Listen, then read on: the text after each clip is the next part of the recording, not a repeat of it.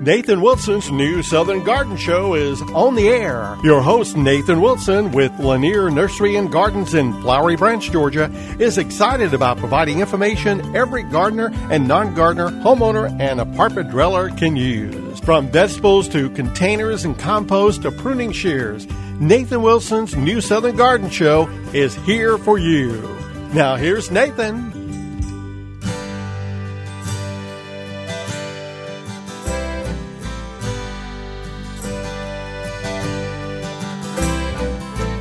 Well, good morning, gang, and welcome to New Southern Garden. Of course, I'm your gardening pal, Nathan Wilson, and I'm so delighted that you've decided to join us. We're getting closer and closer to spring, but winter is not over yet. We're going to have some more chilly nights. And we talked about that last week, making sure that we're keeping a check on the weather the best we can. Of course, it's just predictions. but don't get too crazy with uh, looking for vegetable plants and annual flowering plants just yet. Now, you can start growing some of those indoors where it's nice and warm. But remember, many of the annual plants that we grow throughout summer, they, they can't handle a lot of cold weather. And so, getting into the low 40s and maybe even low 30s for a few hours, a few days, a few nights can be detrimental. And another aspect is that the ground is not warm yet, the soil is not warmed up yet. So we want to keep a check not just on the weather above the earth, but also the weather below the earth. Uh, doesn't mean, though, that you can't plant shrubs and trees and perennials, things that can handle the cool. They'll be just fine. But let's not let spring fever get the best of us just yet. Let's let spring actually get here before we get that contagious disease called spring fever. We've been cooped up all winter. It's been cold and rainy and wet, but we've had some really nice days. And that's going to cause that spring fever to start itching. And we don't want to scratch it just yet. We've got to make sure that we're in the clear. And remember, folks, in our area, really the month of April is when we see our average last frost. Some folks who are gardening in North Georgia, extreme North Georgia, is going to be later, but generally April 15th, the middle of April, has been our historical average last frost date. And that means we could have a frost before April 15th, we could have a frost after April 15th. But looking at the weather, things seem manageable. Looking at the predictions, things seem manager, manageable. Maybe this month in, in March, we're actually going to be in the 33s. Hopefully it stays that because that's that's that's decent. It's not freezing, just right above. still going to be cold to us. But don't go out and buy a lot of annual plants. You may see them at the box stores, the big garden centers that just ship things from all over the place. And of course, they're just looking for a sale. But we got to make sure you're dealing with your local landscape supplier, um, garden center, local nursery, because they're going to be the ones who are watching the weather. They want to make sure that their crops um, do not get damaged. And also, they want you to be successful. At least I hope they do. So be sure to uh, not let spring fever get the best of you. But we can take this time to prepare ourselves for spring, prepare our gardens for spring, uh, and start getting some ideas, some new ideas on things to uh, start doing. And last week, we had our q&a week remember the last saturday of every month we go to the mailbag mailbox inbox message board whatever uh, facebook and instagram we find your questions and we answer uh, what we can and we pretty much dedicated last week to one question and one question alone. And I think that it was a good reminder to me that we should be talking about this topic. And that, of course, is the topic of growing flowers to cut so you can bring them inside. We're actually growing a plant. Uh, the idea of growing cut flowers is we're growing a plant to allow it to produce its beautiful flowering inflorescences. and then we actually harvest those flowers That is the purpose of that plant. You know, and many times in the landscape, we're growing things to fill space and to provide color and textures in the landscape itself, and they stay there. Uh, and then in other parts of the garden, we're growing plants to harvest fruits. Uh, so the vegetable garden and the apple orchard, the pear orchard, uh, any kind of productive plant that produces a tasty fruit or vegetable, if you will, uh, that they have a purpose. But we've never really talked extensively about growing flowers for cutting. And I think that that uh, idea, it's been around as long as gardening has been, like I said last week. But I think that in more modern times, we have uh, some, some resurgence of that. Uh, a new desire to grow plants that are strictly grown for their flowers, and so we can remove those stems with flowers on the tips from the plant, bring those stems with their flowers inside, arrange them in a beautiful vase, a beautiful vase, and put those on display. So last week, uh, we sort of had a little intro to cut flowers, some of the general characteristics of plants uh, that you might use to grow for cut flowers.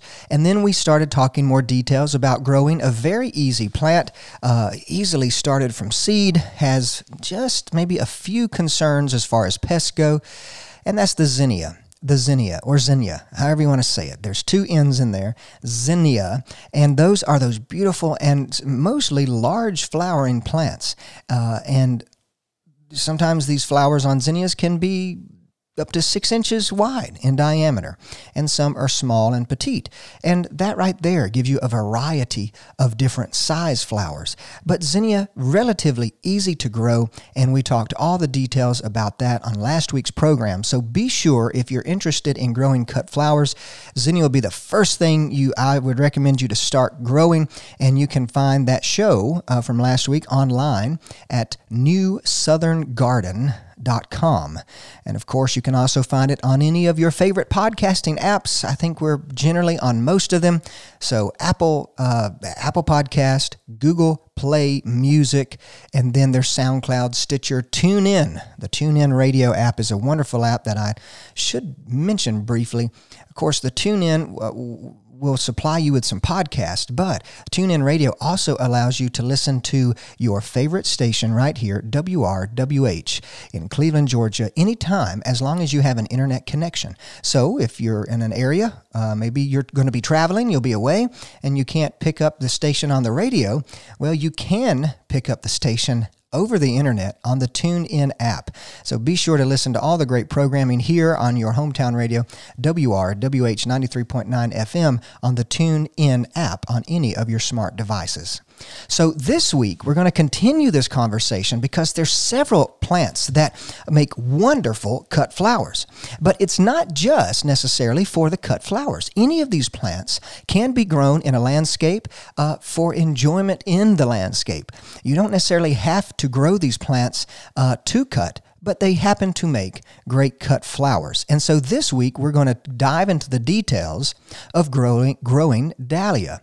Dahlia, of course, is that very versatile group of, of plants. There are many hybrids, and those are the ones that really uh, take the gardens by storm. But the dahlia, like the zinnia, is very genetically diverse. Now, that means that one dahlia may look nothing like another dahlia. You can have tiny, small dahlias. We'll talk about sizes of those later.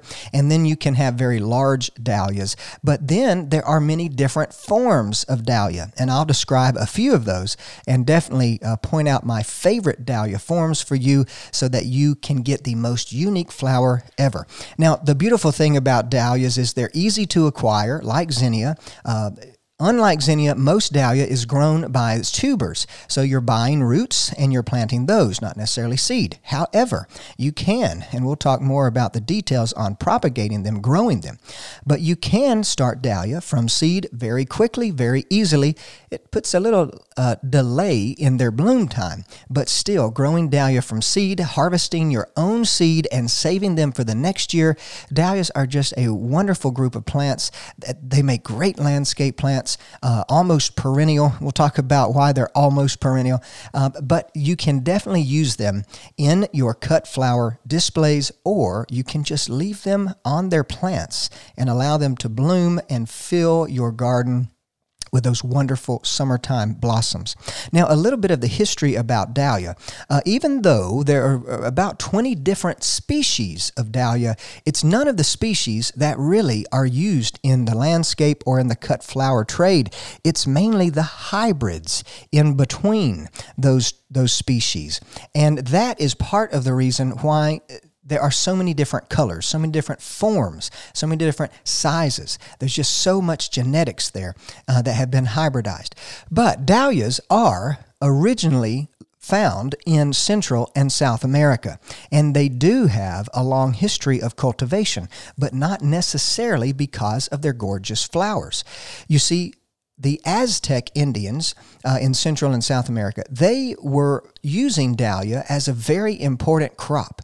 Now, most, what we understand at least, is that the dahlia was probably used to feed animals, just like we grow corn or beans uh, and we feed our animals these things. They were probably growing dahlia, this to us a beautiful garden plant, they were using it for an agricultural food source. And then there is some indications that the Aztecs might have been using this to treat urinary disorders. Now let me explain that a little bit.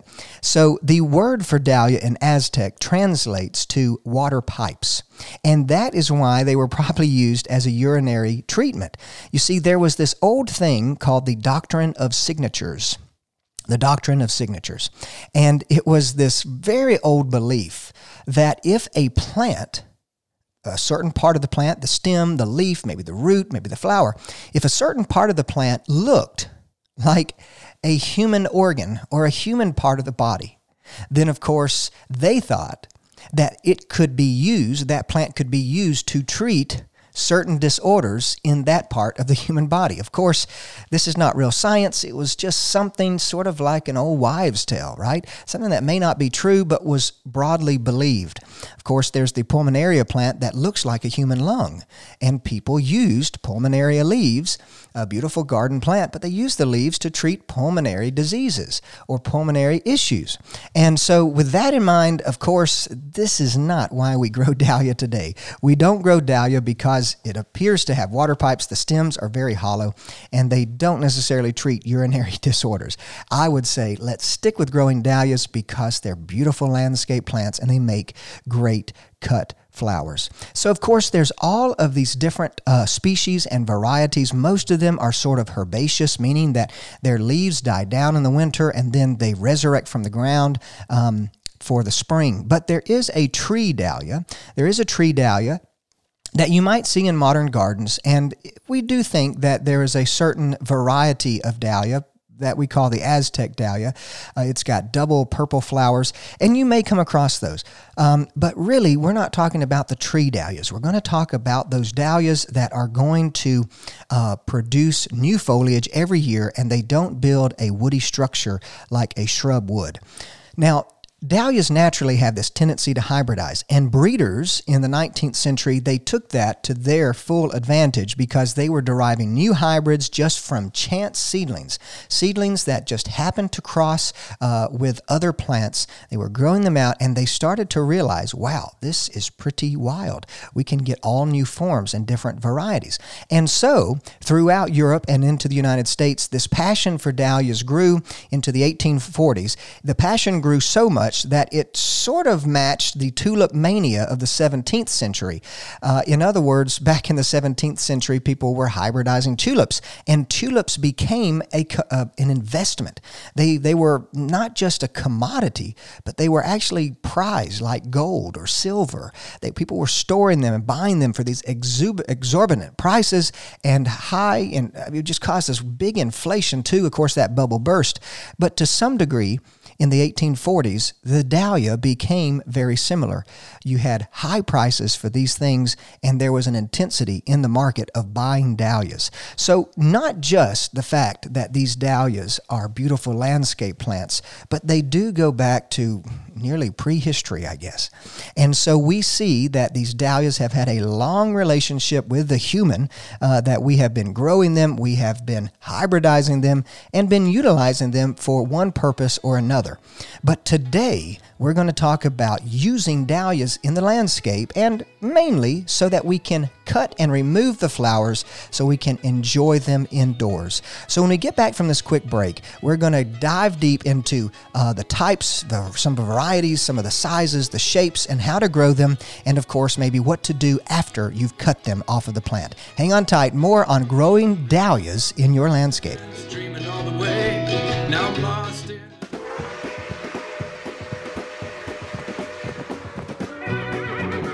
Hey gang, do you sometimes feel like you are riding a lonely trail while gardening, all alone with no one to join in the fun? Well, join the new Southern Garden community today and find peace of mind by sharing your experiences, whether they be poor ones or successful ones. New Southern Garden is on Facebook and Instagram, so I'd love for you to friend, follow, like, share whatever it is we're doing these days. Also, you can check out our website at newsoutherngarden.com where you can not only find every episode of the show ever, but you can also send us a question via our Contact Us page. It's never fun gardening alone, so get social with the New Southern Garden family and let's grow well.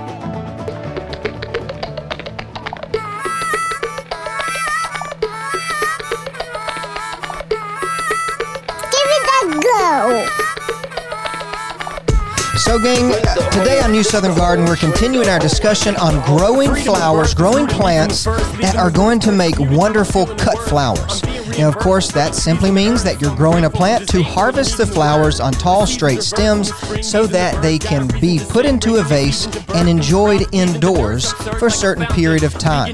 Last week we talked about zinnias, and of course, that show, if you'd like to listen to how to grow zinnias as cut flowers, you can find it online at newsoutherngarden.com and your Facebook uh, Facebook. Well, it's there too. On your podcasting apps. But more specifically today, we are talking about growing dahlias. And dahlias are these wonderful plants. We've already discussed a little bit of their history, how the Aztec Indians, uh, because Dahlias originate in Central and South America. The Aztec Indians actually used them to feed their animals with. But today we don't necessarily do that. Uh, the, the, the dahlia has a thick, fleshy tuber that's produced in one season, and those tubers can be replanted year after year if they are uh, stored well, and you can have more dahlia plants. They're easy to divide, easy to grow your numbers of. Of course, these can be started from seed, but the beautiful thing about dahlias is that they're so genetically diverse. They've got a strong group of genes that mix and hybridize and cross with each other naturally. And so today, uh, you know, we see the most dahlias anybody ever has uh, since humans have been cultivating dahlias. And there are so many different flower forms, different sizes of flowers, and different colors. Let's talk about some of the sizes of dahlias you will find. So, from the smallest dahlia bloom, we call that a pom pom, A pom pom. And it's just a round cluster, small, tight, round cluster of petals. Very beautiful, but small. Uh, these things, uh, the pompon styles may be up to two inches in diameter. And then you go into the ball size and medium sizes, which just incrementally get larger. Uh, but those would be things that were over three and a half inches. Uh, and so you see, we go from maybe less than two inches to three and a half inches. And some of the largest dahlias are called the giant dahlias. And the giant dahlias could have blossoms that are 10 inches or larger in diameter. So, depending on the look you're going for, depending on the kind of uh, of bouquets you're working to build, you may want a variety of these sizes. And dahlias are quite diverse in the size of blossom that they can produce. They're also very diverse in the type of blossom or the form of the blossom.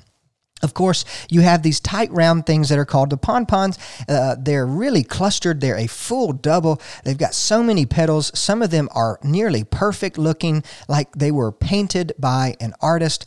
But then there are the more decorative forms, which aren't quite as pompon looking. Their petals are a bit longer, maybe a bit more pointed. And then there are the informal types. The informal decorative peonies are very loose. Their petals are broad. There's space between the petals where the pompons, there's no space between the petals. They're all clustered tight, touching each other. Um, but then you also have the singles. Now, the singles are very easy to come by. Uh, there's plenty of, of, of sources. Uh, you can find them online, of course. You can find them at um, maybe your, your local garden center, uh, but also the box stores. They sell them in little baggies, right? you've seen that if you've been shopping for plants uh, at the box stores.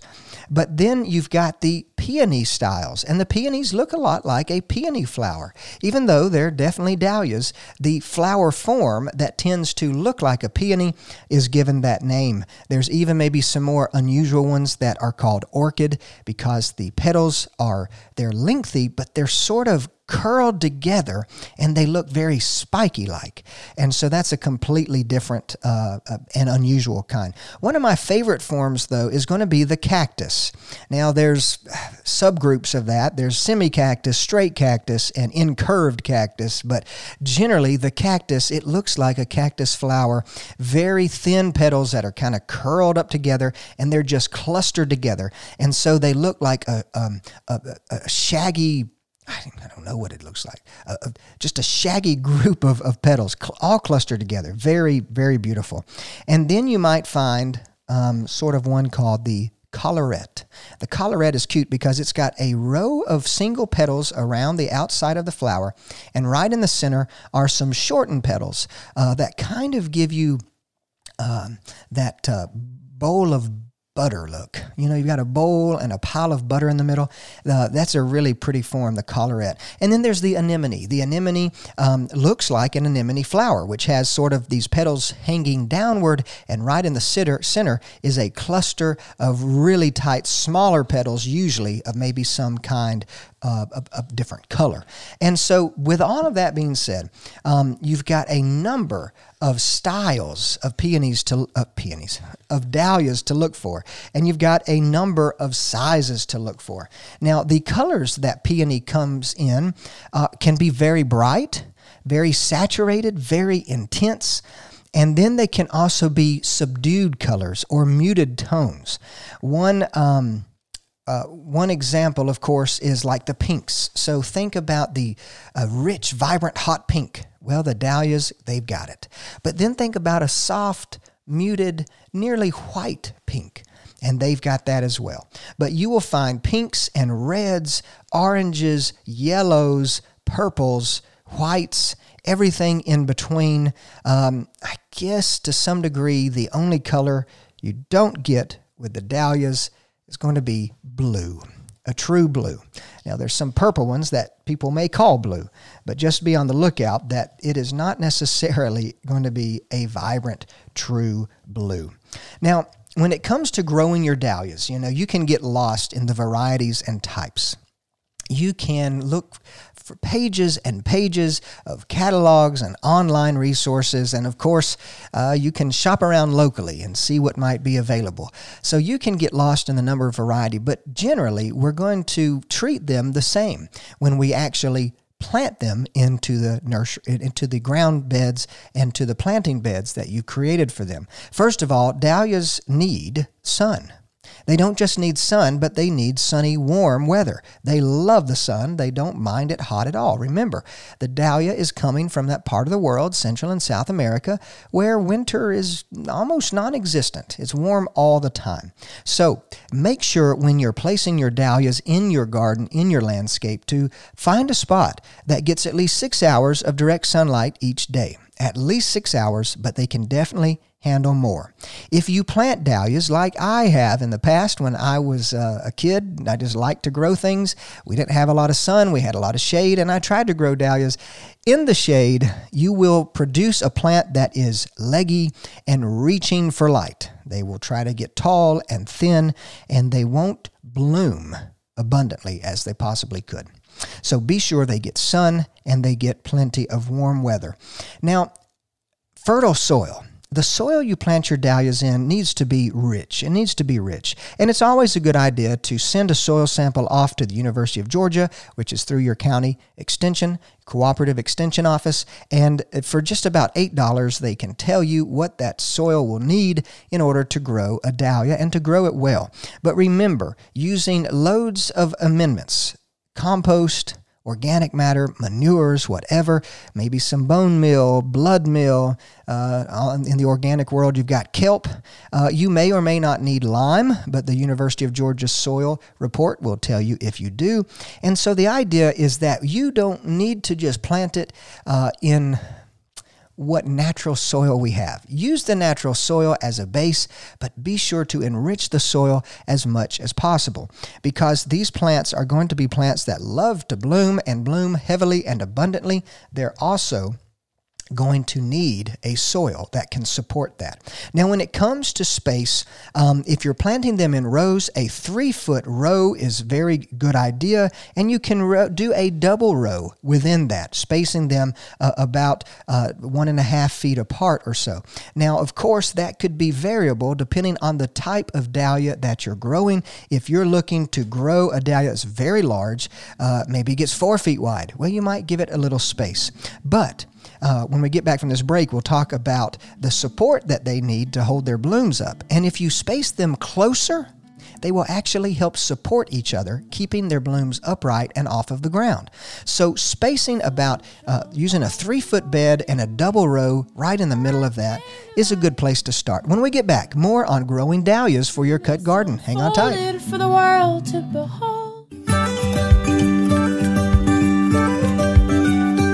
Nathan Wilson's new Southern Garden Show is on the air. Your host, Nathan Wilson, with Lanier Nursery and Gardens in Flowery Branch, Georgia, is excited about providing information every gardener and non gardener, homeowner, and apartment dweller can use. From vegetables to containers and compost to pruning shears, Nathan Wilson's new Southern Garden Show is here for you.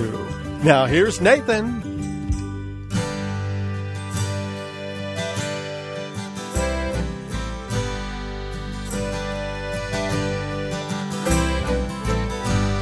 Well, gang, today on New Southern Garden, we're talking about growing more cut flowers for your cut flower garden.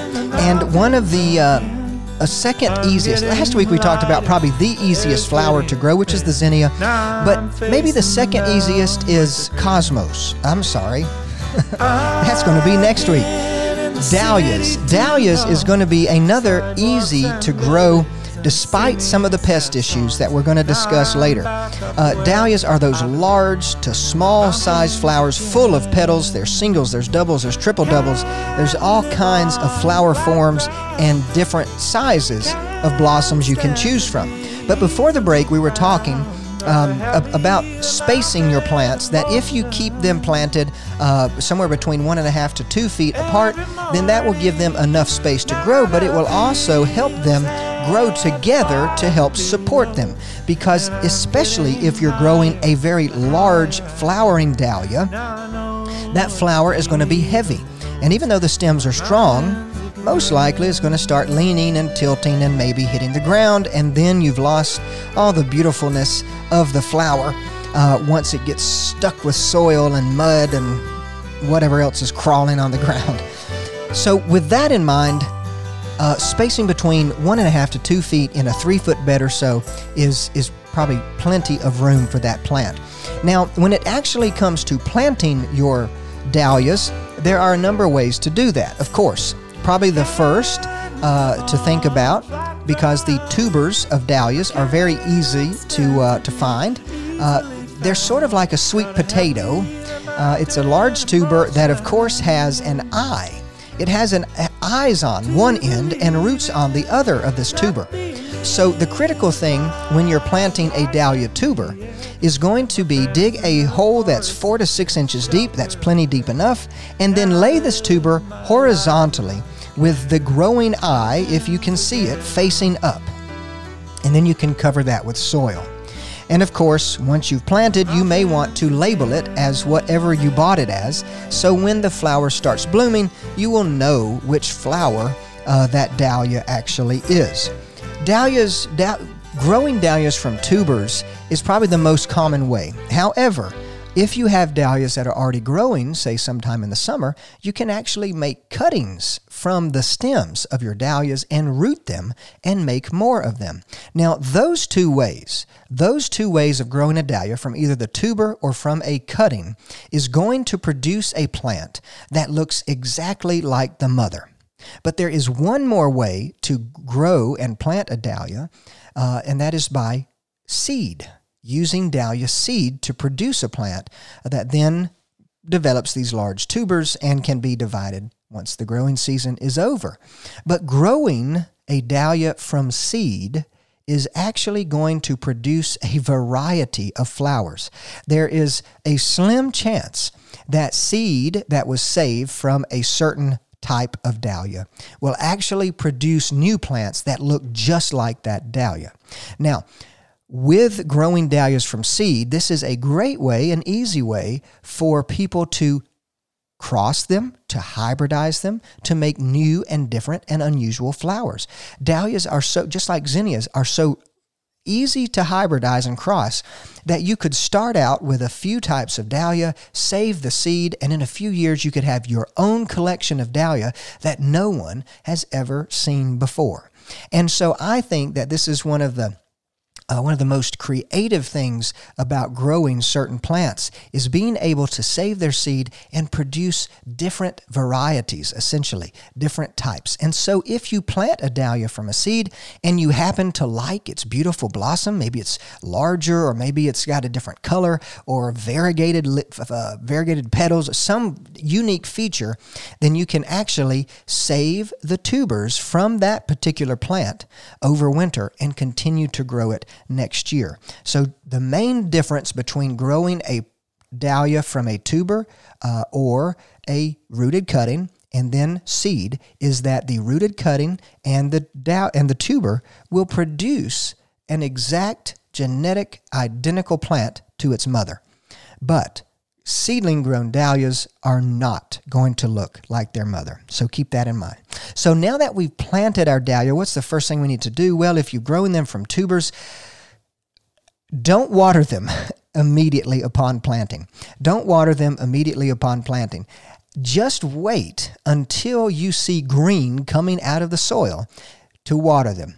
If we water dahlias um, as soon as we plant them and there's no green at all, sometimes they tend to rot. So, this is one case where we would not recommend to plant something and water it immediately. Okay, so with that in mind, wait until you've got active growth going on and you can start watering it then. Beyond that, um, the idea about watering dahlias is water them at the ground level. Do not use a sprinkler. Do not use uh, something that is throwing water onto the leaves and the flowers. If you got a lot of dahlias um, or any cut flowers using a drip irrigation, a soaker hose, running something along the top of the ground that's going to ease water and slowly release water rather than casting water and throwing water onto the leaves and the stems. Of course, any extra water on plants' leaves and flower buds can either degrade the flower uh, or encourage disease to start going. Now, with that in mind, you should probably water your dahlias deeply once per week, unless we're getting plenty of rain unless we're getting getting plenty of rain. If we're going through a dry spell, dahlias coming from that part of the world where, of course, it's hot and wet, um, they are going to need as much water as you possibly can, and that will just keep them growing and producing flowers uh, uh, week after week. Now, just like zinnias, one of the most critical things you have to do in order to produce a slurry of flowers, just an abundance of flowers, is pinch your plants back. If you want those long, strong stems, being sure to pinch back your plant is one of the most important techniques to become familiarized with. Now, this is going to encourage, by pinching a plant back, it's going to encourage the pr- plant to produce more branches near the base. Now, that's going to increase the total number of flowering stems and also is going to encourage longer stem growth. Once your plants are between 8 and 12 inches in height, Use a sharp pair of pruners and snip the top three to four inches off of the plant. Now, that's nearly about half the plant.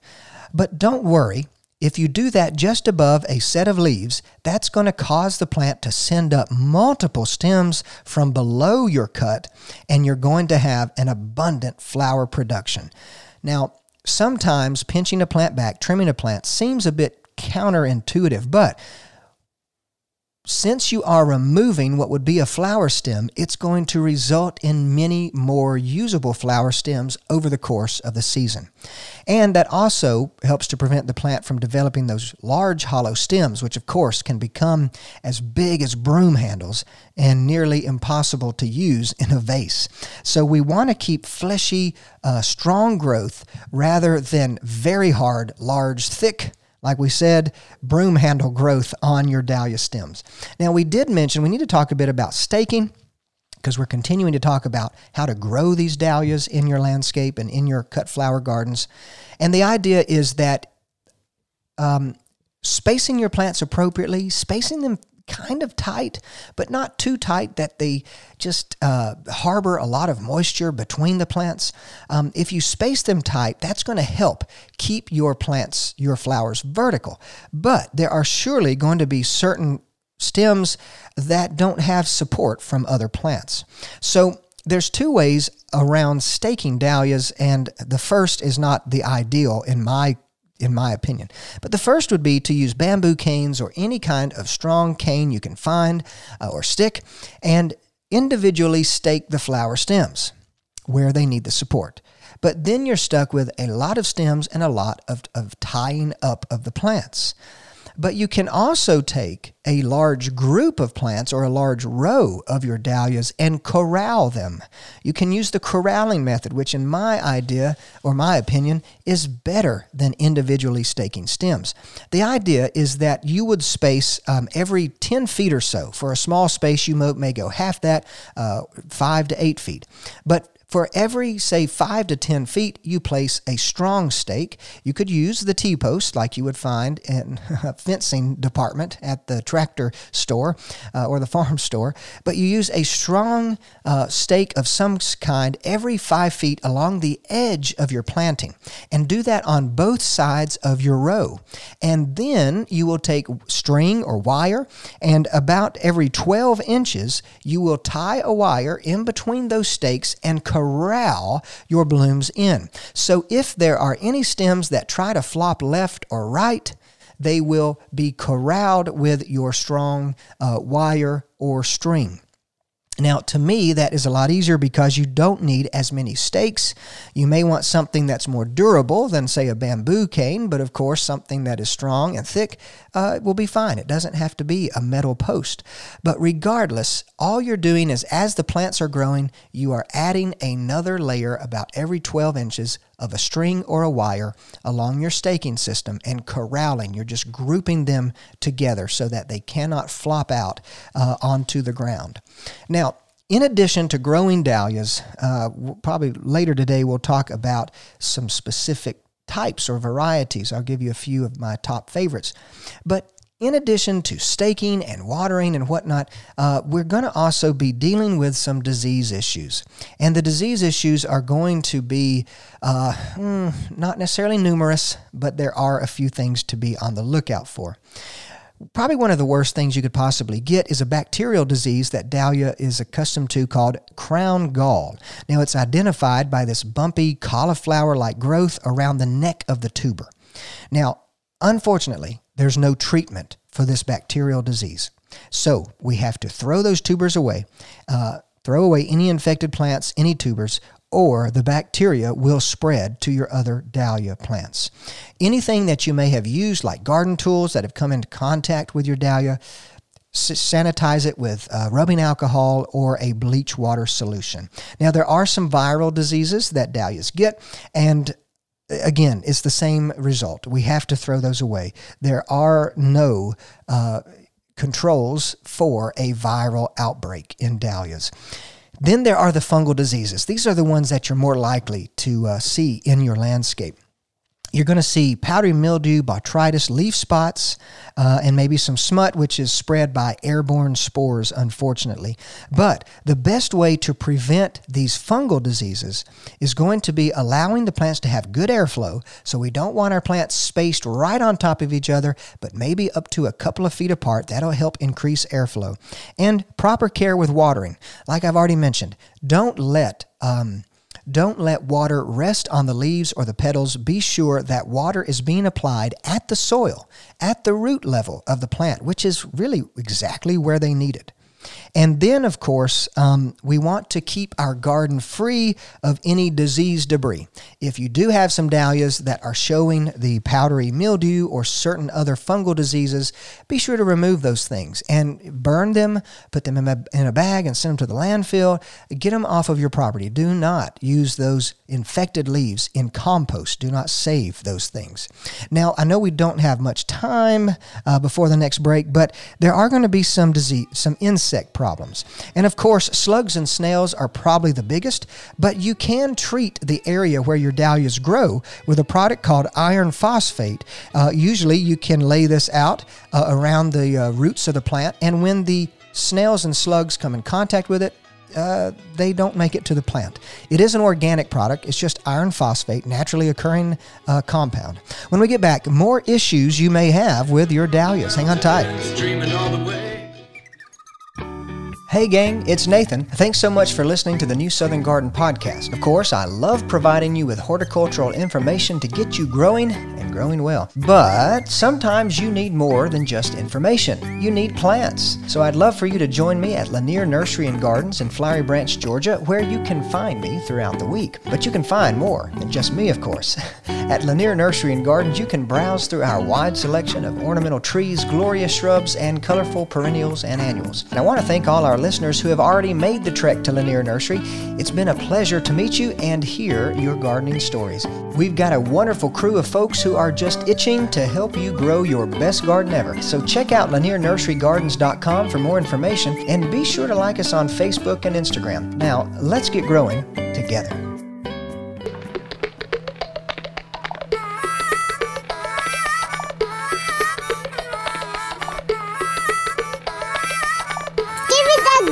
It. Well, gang, today on New Southern Garden, we're talking about growing dahlias in your landscape, growing dahlias in your garden, so that you can harvest the flowers and bring them indoors and enjoy them, not just outside, but also in your indoor spaces, your indoor rooms. And so, before the break, we were talking about some issues that do come along with dahlias, just like anything in the landscape. There's always some kind of pest, some kind of pest. Now, I'm not going to say that deer are not a pest because they very well could be. Um, so be sure to protect your uh, cut flower gardens, uh, no matter what flowers you're growing. Sunflowers, they love those. Uh, from deer. But we were actually talking about small pests. We've already talked about some diseases and how to prevent those and what to do. Um, uh, with that. But then the larger pests, like the insects, snails and slugs, are going to love dahlias. And we talked about using iron phosphate, which is a organic product. It's just a naturally occurring compound that uh, does control snails and slugs. Usually, it's in a, a pelletized form, so it's easy to sprinkle around the base of your plants and in between your rows, so that when snails and slugs are creeping and crawling on the ground, uh, they actually don't make it to the beautiful dahlia plant you're trying to grow. Now, aphids. Okay, folks, I deal with aphids on a daily basis at the nursery. They're, they they go for almost anything. Of course, that's at Lanier Nursery and Gardens in Flowery Branch, Georgia, where you can find me throughout the week. Um, but there are, of course, chemical options to control aphids, but then there are some great organic options to control aphids. Uh, one of the first places to start is with an organic product called insecticidal soap. Now, insecticidal soap is going to be sprayed if you can apply it to the buds and the leaves during the coolest parts of the day, that's probably ideal. Uh, using soap on plants during the hottest parts of the day is probably not the best way to go. It may do a little damage to the plant itself. But if you spray that on there, it will smother. It will smother the aphids and they will not be a problem. Um, then, of course, Japanese beetles. Of course, that was an issue for our zinnias last week, and Japanese beetles are going to become a problem. They're here in the South. If you're listening to us in another part of the world and don't have Japanese beetles yet, you're lucky. Uh, but of course, um, they're going to be an, a particularly interesting individual to deal with. We talked about, you know, do you use traps on Japanese beetles? We talked about that last week, and kind of the same thing goes. It, the traps have a bait that actually attracts Japanese beetles. Uh, some will fall in, but some may get sidetracked. And on their way to the trap, they may start eating your plants. So there are some uh, some um, chemical options and organic options to control uh, this type of beetle uh, they're just harder to control. I will tell you that one of the things, it's going to be gross, one of the things that makes me happiest when I see Japanese beetles is to grab them and dis- pick them off and destroy them. Now, of course, you can go around picking off Japanese beetles one by one and throwing them into a, uh, a bucket of soapy, warm, soapy water, and they will die that way. Yes, we are talking about eliminating these pests. Now, of course, if you have lawn, lawn spaces, uh, Japanese beetles usually uh, complete part of their life cycle in your lawn, underground. They're, they're grubs. And so controlling them before they become adults may be a good option as well. Of course, if you're in a neighborhood or a community, uh, you may not be able to treat every lawn space that is nearby you, but at least you're doing your part on trying to decrease the number of Japanese beetles. Um, now, I know we were, I don't think we're going to have time to talk about specific varieties. There are so many. Just go online, do a Google search, uh, go to some online suppliers, online breeders, and look for some of these. They're so diverse from the whites, the yellows, the pinks, the oranges, the purples, the reds. The colors are just outstanding and the flower forms are wonderful. So I don't want to dwell too much on that. What I do want to talk about is, of course, since we're going to grow these dahlias as a cut flower, what do we need to do? What are the steps to harvest your cut flower and to make sure that the cut flower stays looking good as long as we probably can. Now, you've got to harvest. The first step is to harvest at the right stage and the time of day. Dahlias do not unfurl much once they've been harvested. So if you remove a tight flower bud, it will stay a tight flower bud. So it's most important to cut them when they're almost fully open. Now, there's a few varieties that there may be some exceptions, but generally, when the flower is almost open, essentially think of it this way if you like the way the flower looks now, remove it because it will almost stay that way until it starts to wilt and, and, and finally die. Uh, you don't want to wait till they're overly ripe, though. If they have on the backside of their flower heads, if they have um, papery or dehydrated petals, that flower has gone too far. The petals on the backside of the flower still need to be firm, lush, and full of moisture. Now, you do want to cut long stems. The longer the stem, the better, because you're going to be using this in an arrangement in a vase, and that way uh, you can get the most out of the height of this flower that you possibly can. So, go for a stem length that is at least 12 to 15 inches uh, in length, and that will be very good. Now, if you're timid and you cut short, six to eight inches, over time you'll find that the subsequent flowers are going to be born on shorter, weaker stems. So, if you want to keep your stems tall and straight, when you remove a flower, cut it way down into the plant. Uh, cut it towards the base because that is going to result in more flowers that are straight and tall and easy to work with. Another key factor when harvesting dahlias, really like any cut flower garden uh, plant, is pick them regularly. Pick them regularly. If you're growing them for yourself uh, and you're going to use them in the house, obviously you're not going to be able to use every single flower out there. So whether you need to uh, use them in the house or not, go ahead and cut them.